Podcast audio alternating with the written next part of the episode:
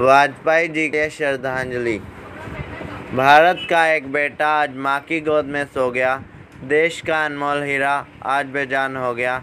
मिट्टी से बना पुतला आज फिर से मिट्टी हो गया। मिट्टी से बना पुतला आज फिर से मिट्टी हो गया।